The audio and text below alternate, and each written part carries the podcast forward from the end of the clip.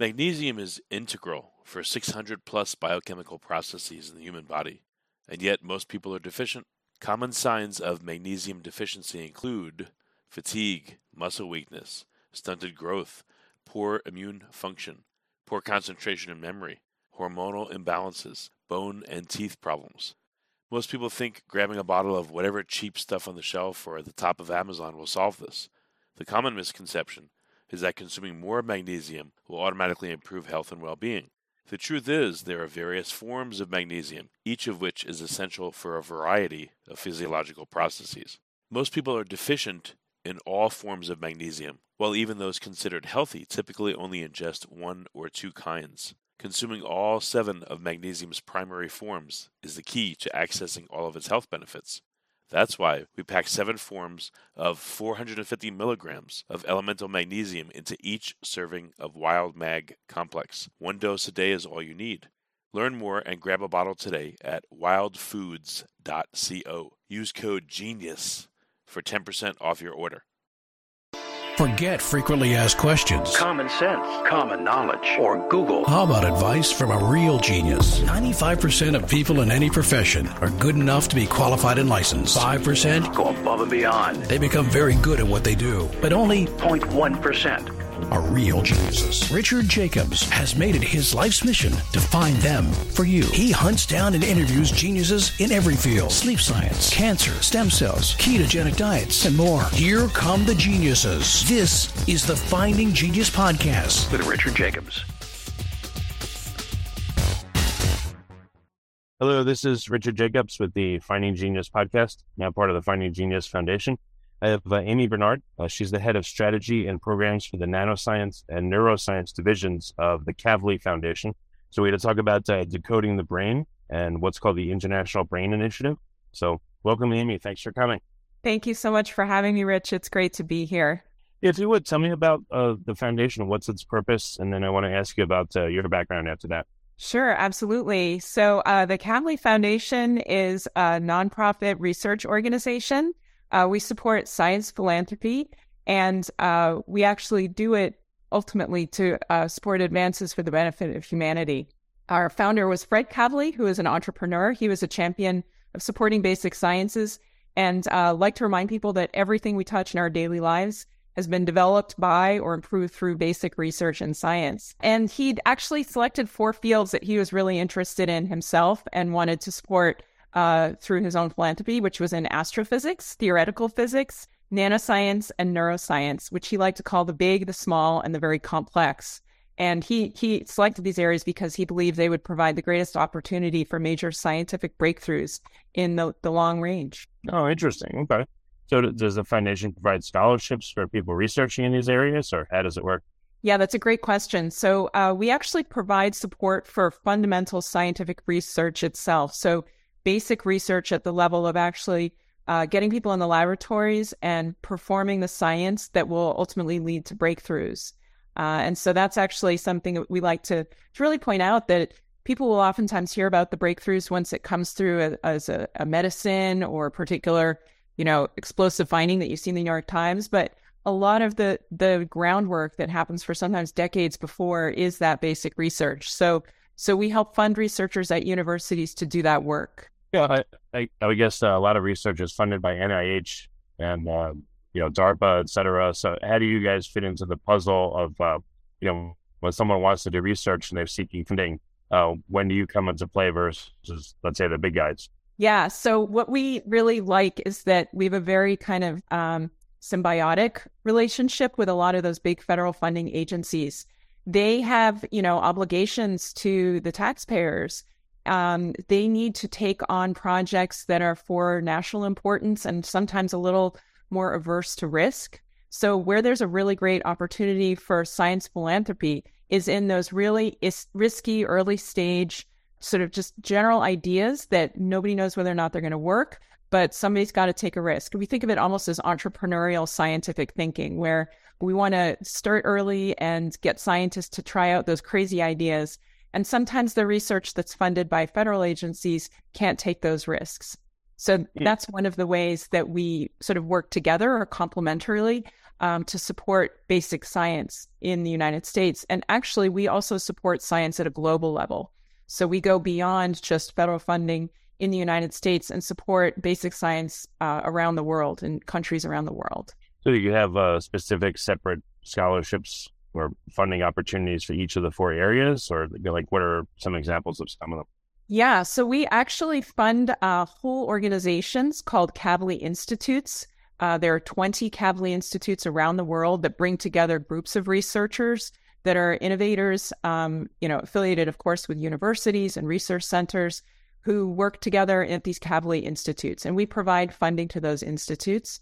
We also do provide um, research grants that are in the ways of projects that get proposed by researchers in certain emerging areas that are selected by us. And we have a, a bunch of different creative ways that we work collaboratively, either by talking with other funders or by pulling together researchers at convenings where we can really explore for those most exciting ideas and then provide support for those ideas. Hmm, okay. Um, when someone's, do they work in research uh, long-term as a career at a Kavli Institute, or are they at a university and they find out about the Kavli Institute and they do like, um, like a, I guess, a shared research between the university and the Institute? Like, how does it work? Yeah, so the, the way that Kavli Institutes work is it pulls together faculty or researchers who are already at existing universities. So it's sort of uh, pulling them together under, under essentially a shared umbrella of excellence. And these would be in our, our four different major fields. So in astrophysics, theoretical physics, nanoscience, and neuroscience, these are focus areas where each Kavli Institute would have that particular research focus. And then um, the faculty or the scientists at a particular organization would be in those, those fields. So those are the institutes that we support. Um, and then we actually have a number of different ways that we support other kinds of science. Again, it's all about the impact. There are all these different ways that you can get exciting scientific ideas to happen. And so sometimes that is by funding the researchers directly, and sometimes it's by funding projects that may have, you know, changing researchers over time, different people. So it's really a, a multitude of different models, all just to enable the innovation that we really seek to accomplish. So um, any examples of uh, a project in one in each of the four areas? Sure. So, uh, well, uh, there's so many things we've done. I think one of the things that's we're particularly proud of actually relates to uh, our involvement with the U S BRAIN Initiative. So actually the U S BRAIN Initiative, BRAIN actually is an acronym that stands for Brain Research Through Advancing Innovative Neurotechnologies. And this was a, uh, actually something that was announced during the Obama administration in two thousand thirteen. There was a whole partnership of both the federal government as well as a number of different private organizations like us, where we recognize the goal of supporting the development and application of innovative technologies specifically for creating an understanding of the brain. And this was years of meetings that we'd had where diverse organizations were recognizing that not each one could go at it alone, but this was a, a shared goal, and working together as an organization collectively to prioritize and identify the biggest questions and how to tackle them was really ultimately going to be necessary to figure out how, how the brain works. So um, we were involved very early on by assembling some key scientists from around the world to identify what those questions were, and then to really get forward on a strategy for finding funds to do that. And to date, there's literally been, you know, billions of dollars com- combined between private and public funding that goes to the U S BRAIN Initiative. And in fact, the U S BRAIN Initiative has been so successful in providing a groundwork for researchers to work toward understanding the brain that there are other international initiatives that formed as well. So a number of other different countries formed their own um, sort of focus on neuroscience research. And these countries even came together into what we're calling an International Brain Initiative, which was essentially a forum, almost like a United Nations forum, for identifying what the key questions are in neuroscience and then setting forth uh, approaches that that we could work collaboratively to tackle those by prioritizing funding in certain key areas. So that was something the, the Kavli Foundation was involved in very early on, you know, as a participant and kind of helping helping that to shape. And ultimately, the service is much bigger than, you know, our participation alone. It's it's really uh, setting a groundwork for for a much um, broader objective than just our own. Well, what are, what are some specifics of maybe some of the research that's going on, you know, in regards to the brain? Yeah, well, that's regarding the brain, there are a lot of different questions, of course. It's a super complex organism um, in the sense that right? The human brain itself is literally, it's billions, over one hundred billion neurons with one hundred trillion connections. Each one of us has that in our heads. And so it's really a great mystery to figure out how does it work. Magnesium is integral for six hundred plus biochemical processes in the human body, and yet most people are deficient. Common signs of magnesium deficiency include fatigue, muscle weakness, stunted growth, poor immune function, poor concentration and memory, hormonal imbalances, bone and teeth problems. Most people think grabbing a bottle of whatever cheap stuff on the shelf or at the top of Amazon will solve this. The common misconception is that consuming more magnesium will automatically improve health and well-being. The truth is there are various forms of magnesium, each of which is essential for a variety of physiological processes. Most people are deficient in all forms of magnesium, while even those considered healthy typically only ingest one or two kinds. Consuming all seven of magnesium's primary forms is the key to accessing all of its health benefits.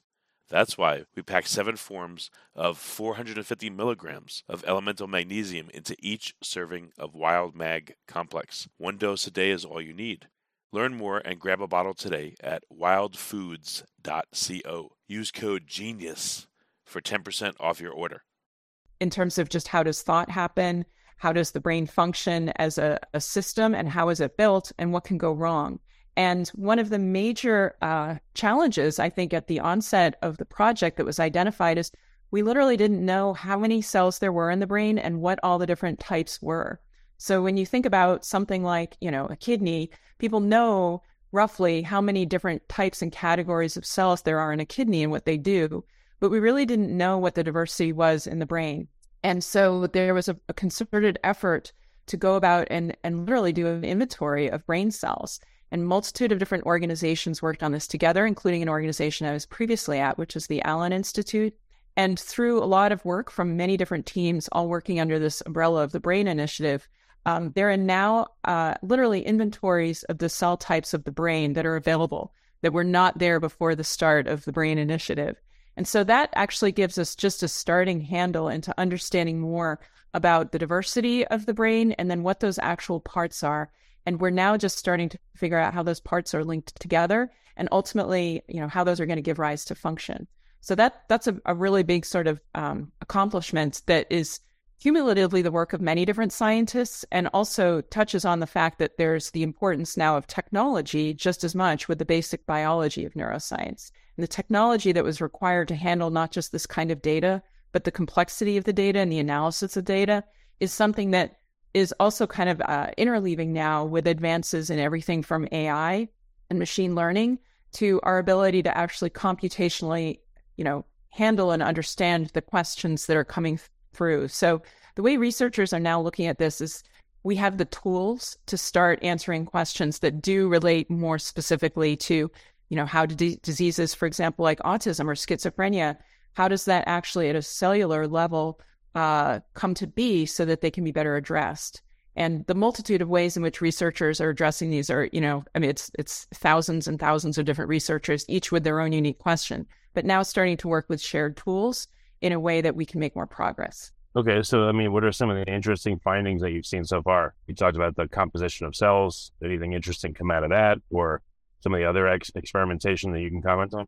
Sure. So some of the really interesting things about the cells have to do with the diversity. I think that it really wasn't appreciated at the outset that there would literally be hundreds of different t- categories or types of cells that make up the brain. And that complexity, maybe it shouldn't be surprising because the human brain is so complex, but it's it's going to make it a little more challenging to understand what all the diversity of those cells are doing. And so that is work now just even sort of as a, a new finding. It's the dimensionality of the problem. Um, it's, uh, you know, the, the brain itself is more complex than anybody had imagined, and people had already known it was pretty complex.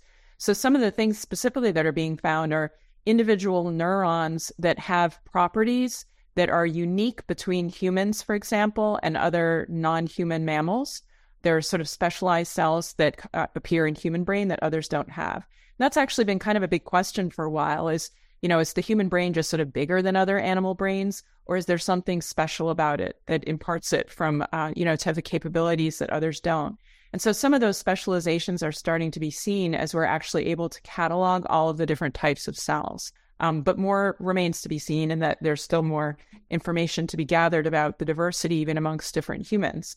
So that's one of the insights. Um, then there are other insights that have been accessible now just in terms of the vast network of how cells are actually physically connected within the brain itself. So the brain is sort of compartmentalized into different substructures.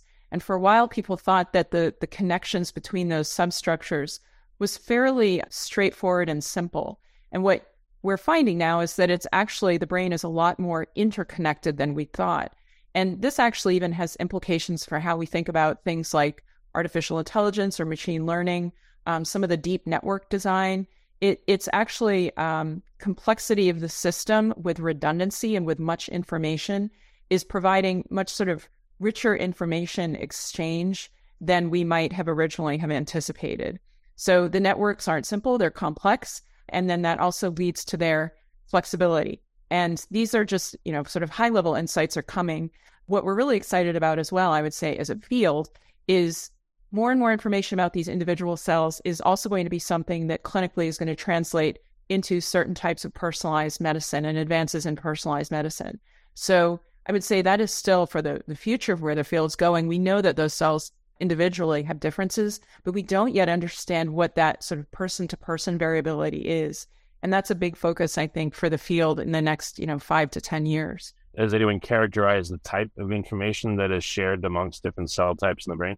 Oh, that is a really great question. So the type of information that's that's shared between cells of the brain, basically there's there's some two main ways that cells communicate. They communicate electrically, um, so, you know, literally through electrical impulses. And the diversity of the kinds of codes that you think of, almost like Morse codes that are used by those cells, are also now getting uncovered. So there are a number of different researchers that look at what's called the electrophysiology, or literally the physiology of how electrical impulses are shared across the brain. And we are finding that just like the cell types themselves, there are certain signatures of those electrical signals, signals that are very unique. Uh, it's almost as though every cell type has its own way of speaking, its own little language, and how it talks to other cells. So at the electrical, literally the electrical kind of Morse code that is used is a, a complex language unto itself, and that hadn't previously been appreciated. I previously thought that there were sort of much more simple um, states of either, you know, a cell is firing or it's not firing, or it's firing fast or slow. But the complexity of this kind of inter-cell-cell communication is, a, a, you know, again, sort of theme here is a lot more complex. So, you know, that's exciting because it tells you that there is more nuanced information that can be shared between these cells, but it does mean now we have to uncover what all those different, you know, now that we know the language is complex, we have to understand the words, so to speak, and what the what that communication mode is. So there's certainly electrical communications that happen, but then there's other types of communications as well that are sometimes even reliant on cells that are not just neurons. So neurons are the kinds of cells that actually generate those electrical impulses. But even cells that aren't neurons have a bigger role in actually fostering communication throughout the brain through just the connectedness of the cells themselves, um, and the shape and the morphology of those cells. So there's electrical communication, I guess small molecules maybe are exchanged, maybe there's uh, extracellular vesicles that they use to communicate as well. Like what, what have you found are the different Absolutely. Types of communication so far? So those types of communications in terms of the differential cell types, the electrical modes is just one of them. Um, there are also, uh, so neural chemicals, peptides, um, basically neurotransmitters. So different small molecules that are exchanged between cells uh, or act as sort of instruction sets, instruction packets. And the complexity, again, of those is commensurate with the different cell types. So the cell types themselves, with that kind of complexity, we're seeing that each one has a different sort of type of cargo that can communicate in different rules. And so it's not just um, what the cell is sort of dumping next to the cell, you know, adjacent to it in terms of what that molecular cargo is, but it's very relevant as to what other cell types it is talking to. So literally the, the formation of synapses um, at the connection between one neuron and another neuron where they connect, the nature of that connection and the sort of uniqueness of that connection is actually another modulatory component for essentially gating how cells talk to each other throughout the brain. And so, you know, it, it sounds obvious that Um, you know, th- there's been sort of an adage for a long time, cells that wire together, fire together, meaning that the cells that talk to each other or that actually touch are the cells that are also going to communicate electrically. But there are also, now we're finding much more, uh, or the additional ways in that cells can regulate communication are gated by, you know, proximity as well as the the character of the cell. So what it's, the nature of its connectedness with another, the nature of the synapse, and then even things like, um, you know, gap junctions or the gaps between cells that can allow different types of communication through uh, waveforms. So there are essentially these um, waveforms that can also be generated that allow at a cell, uh, at a, a level that's not just cell to cell level, but groups of cells and whole regions of brains that can be entrained together. And this actually even has clinical relevance for some now technologies involved in deep brain stimulation uh, and really exploring the ways in which electrical signals, not just at an individual cellular level, but at a group level can communicate. Um, has anyone found within uh, you know, a group of neurons that are firing together, uh, are there ones that start the firing cascade, or are they so synchronized that they appear to fire simultaneously? Is there a hierarchy even within a particular cell type? Yeah, that's a great question. So there's absolutely... Um, I, I, I'm not quite sure if we know enough about the hierarchy other than the regulatory sort of rule sets for who fires when. Um, absolutely, those kinds of networks and the network dynamics are what are, uh, I would say, becoming slave to the cell types themselves. So what the cell types are will dictate how and when they receive information from other cells, and hence then when they fire and under what conditions they fire. And almost what I think is particularly important for thinking about health and um, brain function is um, the plasticity or the flexibility under which those can be changed and modulated. So the ways in which certain individual cells sort of have rules and then the extent of plasticity of rules is absolutely providing, um, let's say, a, it, it's sort of like the uh, the instruction manual for, for how the brain's going to work. And what we're finding is that, and this is coming back to my my point about the fact that there's extraordinary cellular diversity with hundreds of different types, that the combinatorics around understanding those rules across all the sheer number of cells in the brain is just a, a massive computational challenge. So breaking down the sort of computational challenges of what is the hierarchy between which cells have which rule sets is something now that really uh, is becoming a big data problem. So it's becoming a something for which a simple experiment can't on its own just solve that question. But the data mining and data modeling that's required for this, and then use of actual measured information to feed those models, is where now we have a technology um, through machine learning that can actually help us address those questions. So, you know, it, we don't yet have sort of the, the structure of what cells are doing exactly what. We're still in this data gathering phase. But I would say that the data gathering phase is going to allow a bigger analytical model to answer exactly those questions that you asked. Yeah, you know, the old expression, you know, I'm in two minds about it. Um, does the evidence show that the brain acts monolithically, or can different parts of the brain act very independently? And then do they compare stimuli and then decide a response? Or, you know, what does it look like? Is it, uh, again, is the brain a group of factions that are coordinated by a master, or is it... Um, This is, again, one thing that acts together. Yeah, the, these are. This is an amazing question. It's actually the source of a lot of, I would say, lively debate in the field of, um, you know, to what extent does it act together versus to what extent are there sort of controlling regions?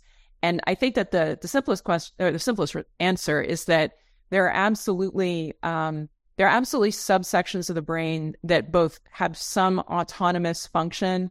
Uh, for example, the cerebellum is a fairly autonomous structure in terms of its uh, its role and its capabilities, but they are all interconnected.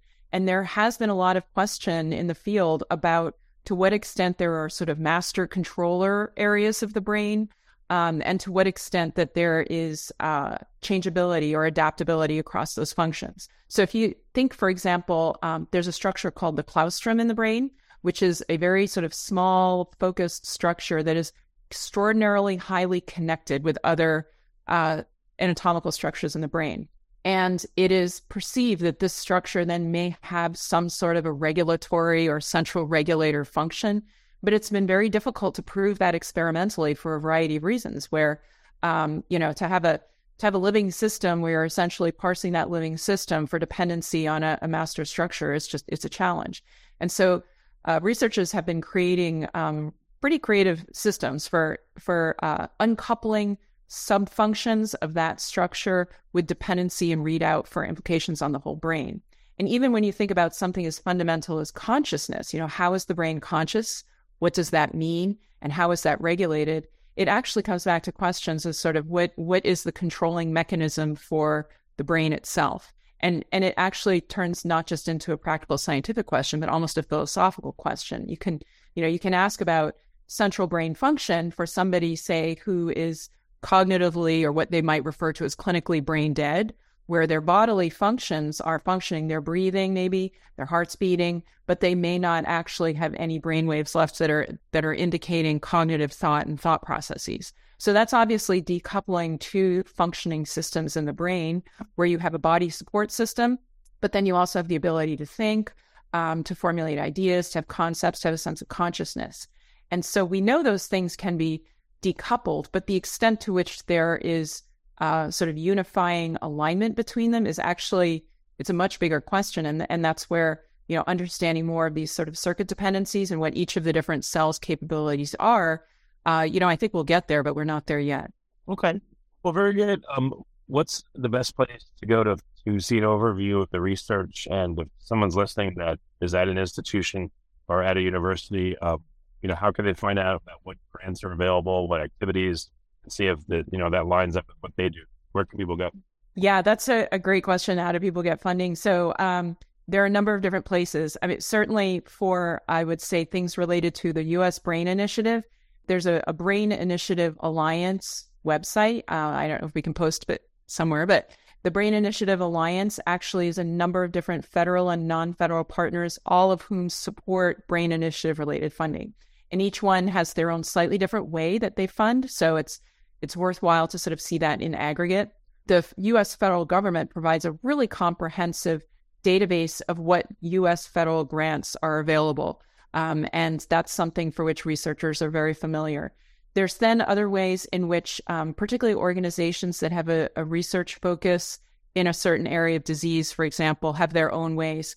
For the Kavli Foundation, we actually have a, a novel approach that we use um, where we're more inspired by the questions themselves and use those questions to identify on our own where can we deploy funds that are going to be going toward Um, really exploring a new question. So we don't have the same kind of request for proposals that, for example, the, a big federal organization like the National Institutes of Health might have.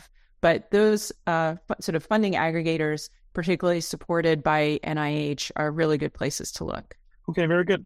Um, any other resources for listeners, or is that plenty? I think that, you know, resources for listeners are that there's so many different ways of actually getting involved in neuroscience, either just because you're curious about the questions or because there's the opportunity to enroll in a research study or to volunteer, um, to participate. And, you know, I think of ne- neuroscience in particular as a, is something that touches everybody in some way, way, shape, or form.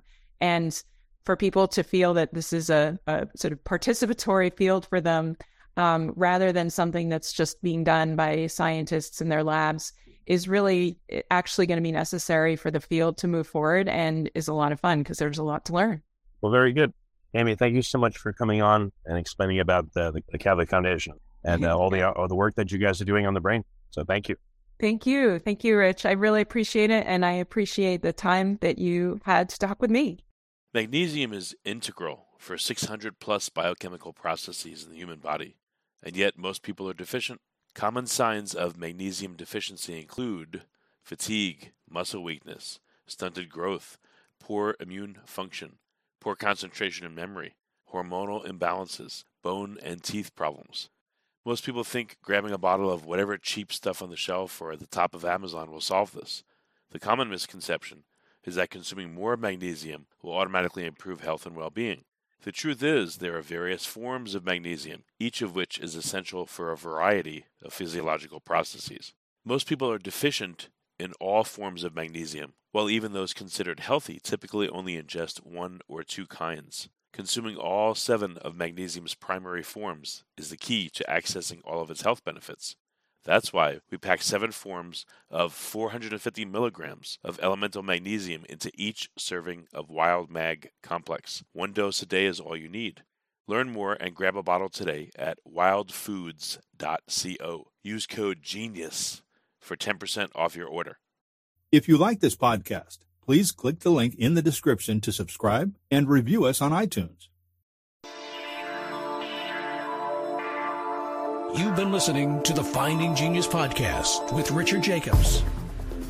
If you like what you hear, be sure to review and subscribe to the Finding Genius Podcast on iTunes or wherever you listen to podcasts. And want to be smarter than everybody else? Become a premium member at finding genius podcast dot com. This podcast is for information only. No advice of any kind is being given. Any action you take or don't take as a result of listening is your sole responsibility. Consult professionals when advice is needed.